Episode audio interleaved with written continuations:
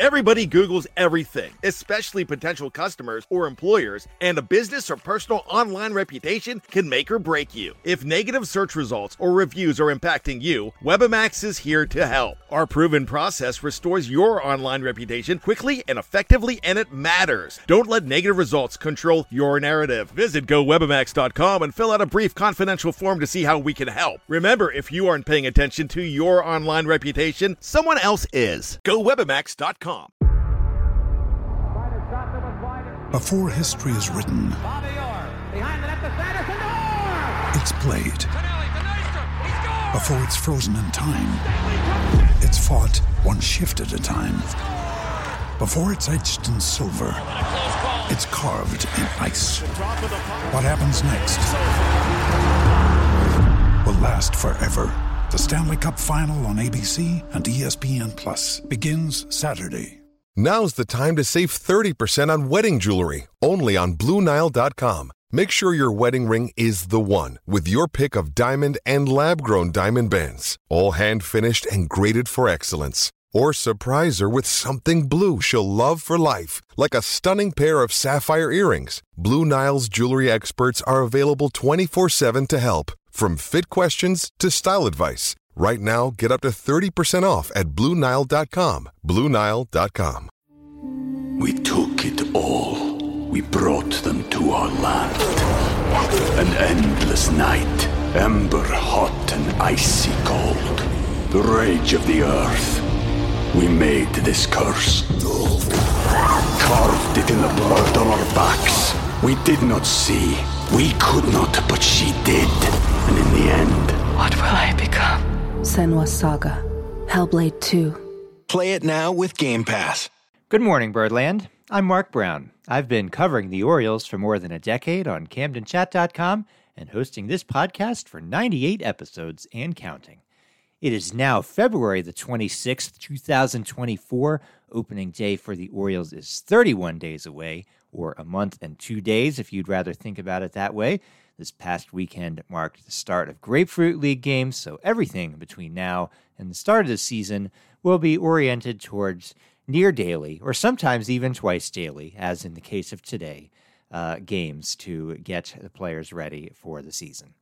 In today's episode, after a quick roundup of where things stand in camp right now, I'm going to talk about the experience of watching Orioles games on TV and uh, whether national trends are going to cause that to change in the not too distant future. As of this morning, the Orioles have played two of their spring training games.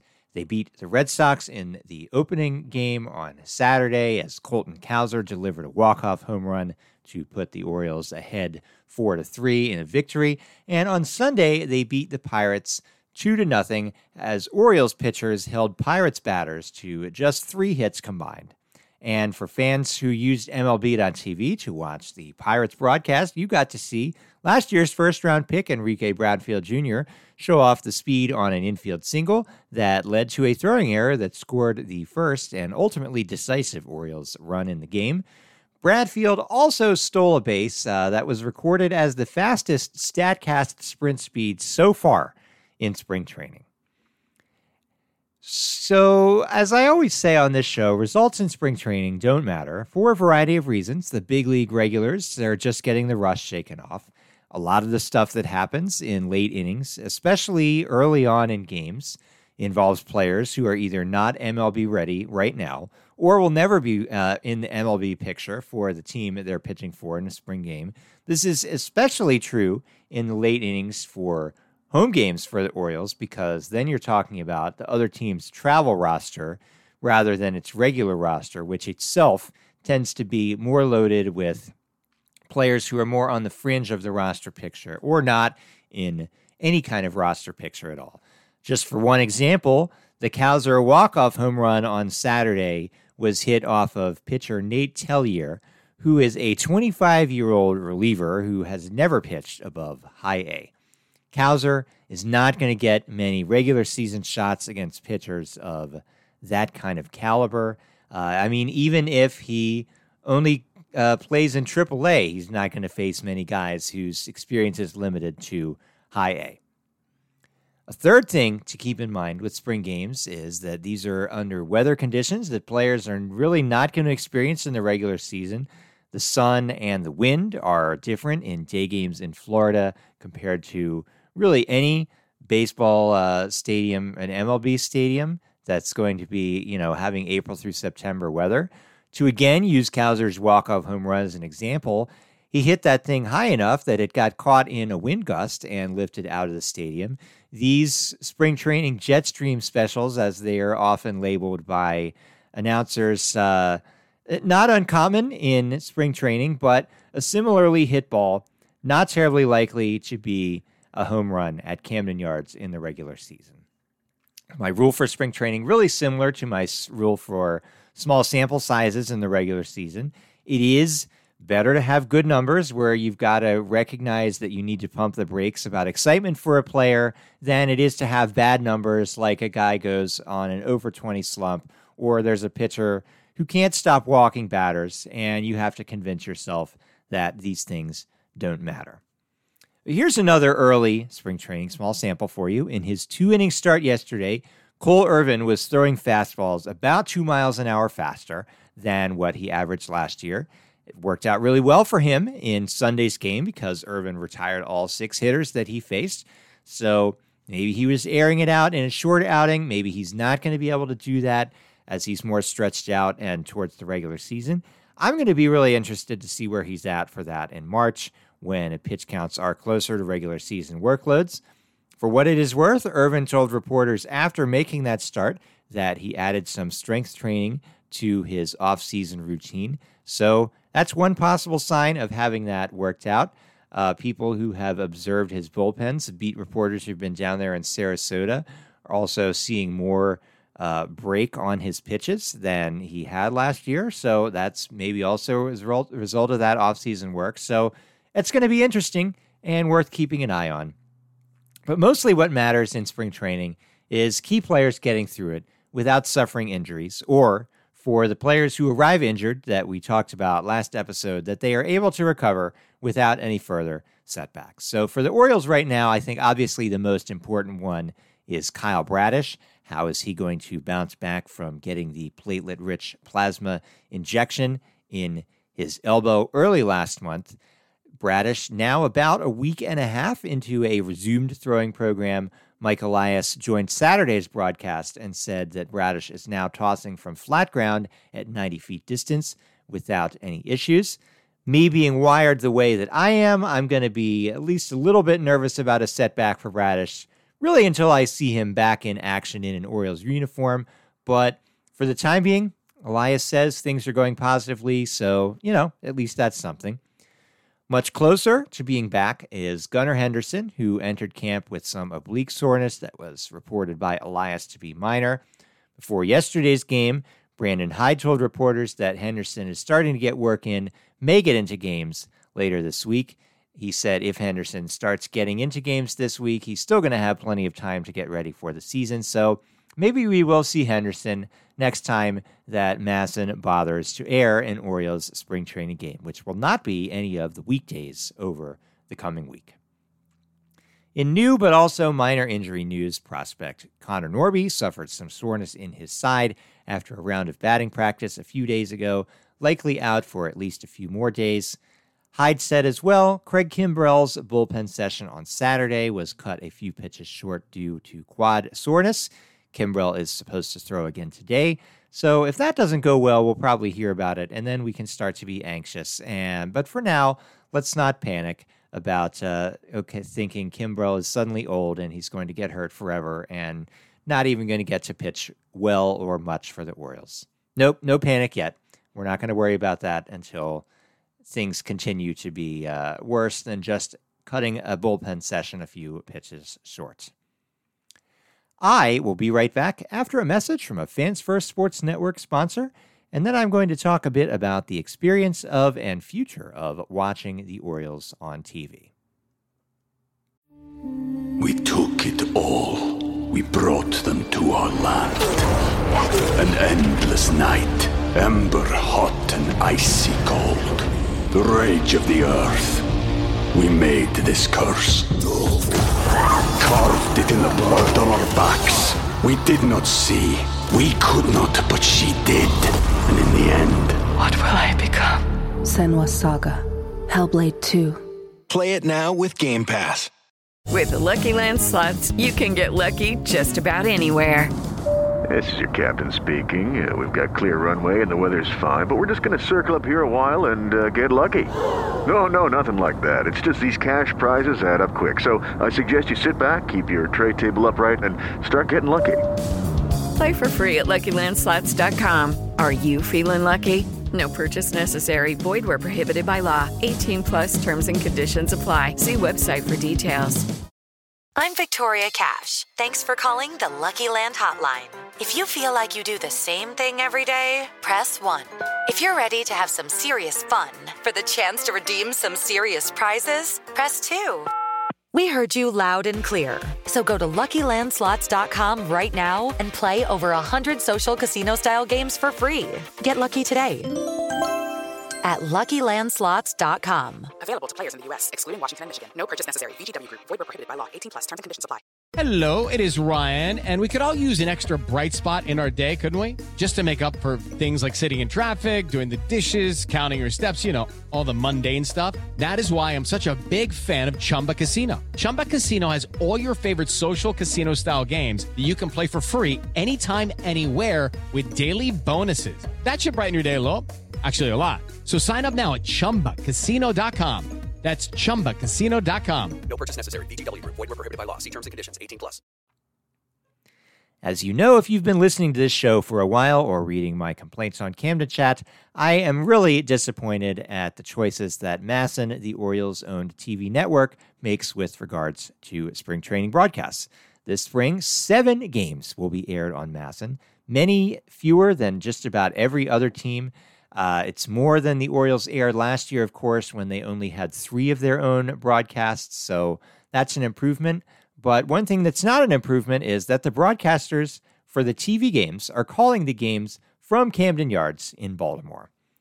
That, I think, stinks. It's kind of a relic that should be left in the COVID pandemic era, which, uh, at least as far as how it impacts whether broadcasters can go to where the team is. We are not in that era anymore. After watching Saturday's uh, game broadcast, I got to say, maybe it's actually a little bit less upsetting that MASN is not going to air more spring training games because the technical stuff of actually doing the broadcast really was not very good, uh, especially because the camera angle from center field, which is the standard view used as the pitcher, any pitcher, is throwing a pitch to the batter, it looked like some kind of cruddy laptop webcam just pointed at the field. Except if it was a laptop webcam, it probably would have been lots, uh, much less uh, visible of blowing around in the wind, such as whatever camera was actually out there. So, on top of that, anytime after a ball was struck, if you went from a cam went to a camera that was maybe more up behind home plate, looking at the outfielders to see what they were doing to make a catch, that camera seemed to have some kind of busted pixel. So there was always one pinprick of light just randomly floating in the middle of the grass. I just think everyone involved in the broadcast, including fans who are watching, just deserves better than this low rent stuff. And it's annoying that the Orioles own TV network is is not getting it together. I mean, the regular season broadcasts, they're not quite so bad with camera issues Although for a number of years now, I think the low rent aspect there um, shows up in the cheap, probably royalty free music that they use in between innings or for montage sequences or whatever, nearly all of which just is some laughable, like generic version of some kind of genre song with cruddy lyrics and just, I, I don't know. I don't get what is the point of that stuff. Uh, I, I don't like it, but it's probably another sign that MASN not exactly flush with cash at the moment, which one way we know this is because MASN has gotten some other headlines in the sports business world lately, as the network has its contract with Comcast or Xfinity expiring at the end of the month, which is a big deal because if that situation is not resolved before the start of the regular season, Orioles fans who are using Xfinity for their cable will not actually be able to watch the Orioles games on Xfinity because there's no contract to carry them. as reported by John Ourand of Puck News. Also, the reporter to break the news about the team being sold by the Angelos family. So, seems like he's on a roll lately. Uh, he reported MASN's dispute with Comcast involves Comcast wanting to take MASN off of the basic cable tier. As his report noted, Comcast subscribers currently paying an $11.15 per month fee for regional sports networks. The cable company is looking to do away with that fee, which would involve moving MASN and other regional networks. Uh, so I guess whatever airs, you know, uh, Washington basketball and hockey games, uh, and also, of course, you know, the Nationals. Uh, they want to move MASN into a tier where people have to choose to pay extra to get it instead of having it just be in the basic tier that everyone gets and everybody is paying that uh, fee for the regional networks. The effect of this, according to Ourand, is that MASN could lose as much as a third of its revenue. So, like MASN, it's not unique among baseball team networks in having issues because recently an operator that covered nearly half the teams in the league was involved in bankruptcy proceedings. Several teams have had their rights revert to MLB. And like it's because the basic problem that's facing a variety of channels, including sports channels, their costs are locked in with agreements for several or years at a time in the amount that they're supposed to pay to um, you know, have the, the, the rights to broadcast the team's games. But the continuing trend of households cutting the cord, giving up their cable, is hurting the revenue even as those contracts are locked in. So for cable companies, channels like MASN, mostly uh, they've been handled the same as Comcast, where they charge everyone a fee to have that channel on the network. It's the same even for non watchers of the channel. So as these people drop their cable subscriptions over time, MASN and other companies like it get less money. You know, the national sports uh, channels like ESPN, they're suffering the same thing as well. As the people are cutting the cords, uh, ESPN is losing a lot of revenue that it turns out it was only getting because uh, cable companies had ESPN on the same basic tier. So even non ESPN watchers were paying ESPN money, basically. For local TV revenue, it really matters uh, for every team. It's especially significant for the Orioles because MASN is wrapped up with a second team, the Nationals. Of course, that was part of the agreement that let the Expos move to Washington, D.C. without Peter Angelos raising a big legal stink at that time. Ever since current commissioner Rob Manfred got his job, the league has been trying to alter that deal. And after a protracted legal battle that spanned a decade, the issues have recently settled down some.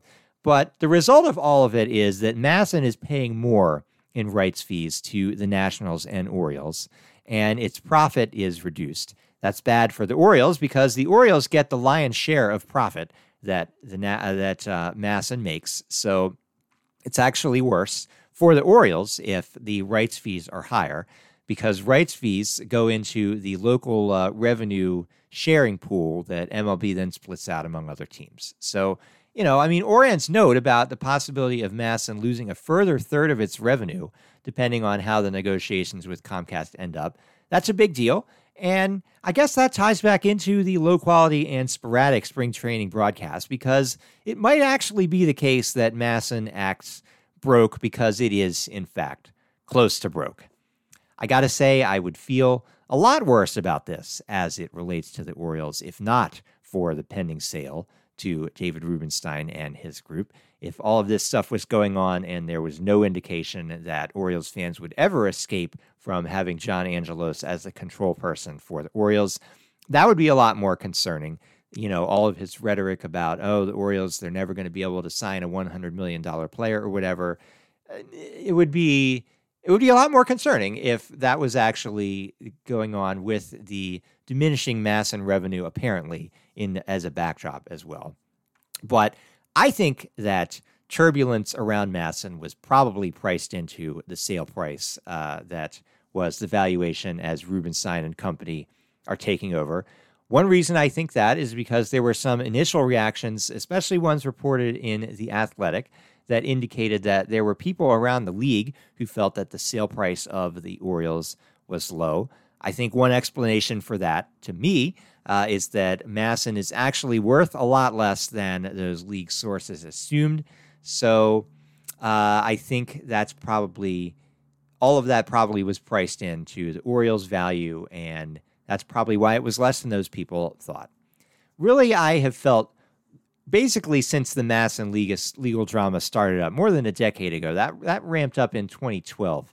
Uh, I think there's a personal and multi generational animus between the Angelos and Lerner clans. I think that it was uh, Peter and Ted, who has since passed away. Peter Angelos, of course, is not the Orioles control person anymore, but I think that's passed down to the next generation now. Uh, John Angelos and I believe Mark Lerner, who, if I'm remembering right, Mark Lerner was the one involved in the initial negotiation between MASN and the Nationals about the rights fees for the 2012 to 2016 period, who was alleged in the in the MASN lawsuit against MLB over the rights fees to have just ended the negotiation immediately by ripping up the presentation, uh, the papers that MASN presented to the Nationals to start the negotiation about what to pay more than 10 years ago. So, anyway, those guys, that's two generations that have been involved in Orioles and Nationals ownership. I think both generations hate one another. Maybe as the Orioles pass to a new ownership group, there's going to be a change in what MASN is like because Rubenstein and company just don't have the same beef with Lerners. And of course, it is possible the Lerners will end up selling the Nationals as well, even though they say they're not going to. But John Angelos said he wasn't going to either, and we know how uh, how that worked out. So as far as if things change, I think it's probably not going to be better for the Orioles compared to how things looked in 2005 or 2010. But I feel like there's probably better possibilities for the Orioles under current conditions than what um, exists for MASN currently. And I think there's better possibilities for the Orioles than what is likely to evolve in the medium term future. And by the way, in case you were wondering what the future of all of this might end up looking like, let's consider one of the teams that has ended up with its rights reverting to the league. So it is striking out basically on its own with MLB produced stuff that's just going to be offered as an a la carte streaming package. The Arizona Diamondbacks are a team now. They're out on their own again. They're, they're offering a separate streaming package from MLB.tv.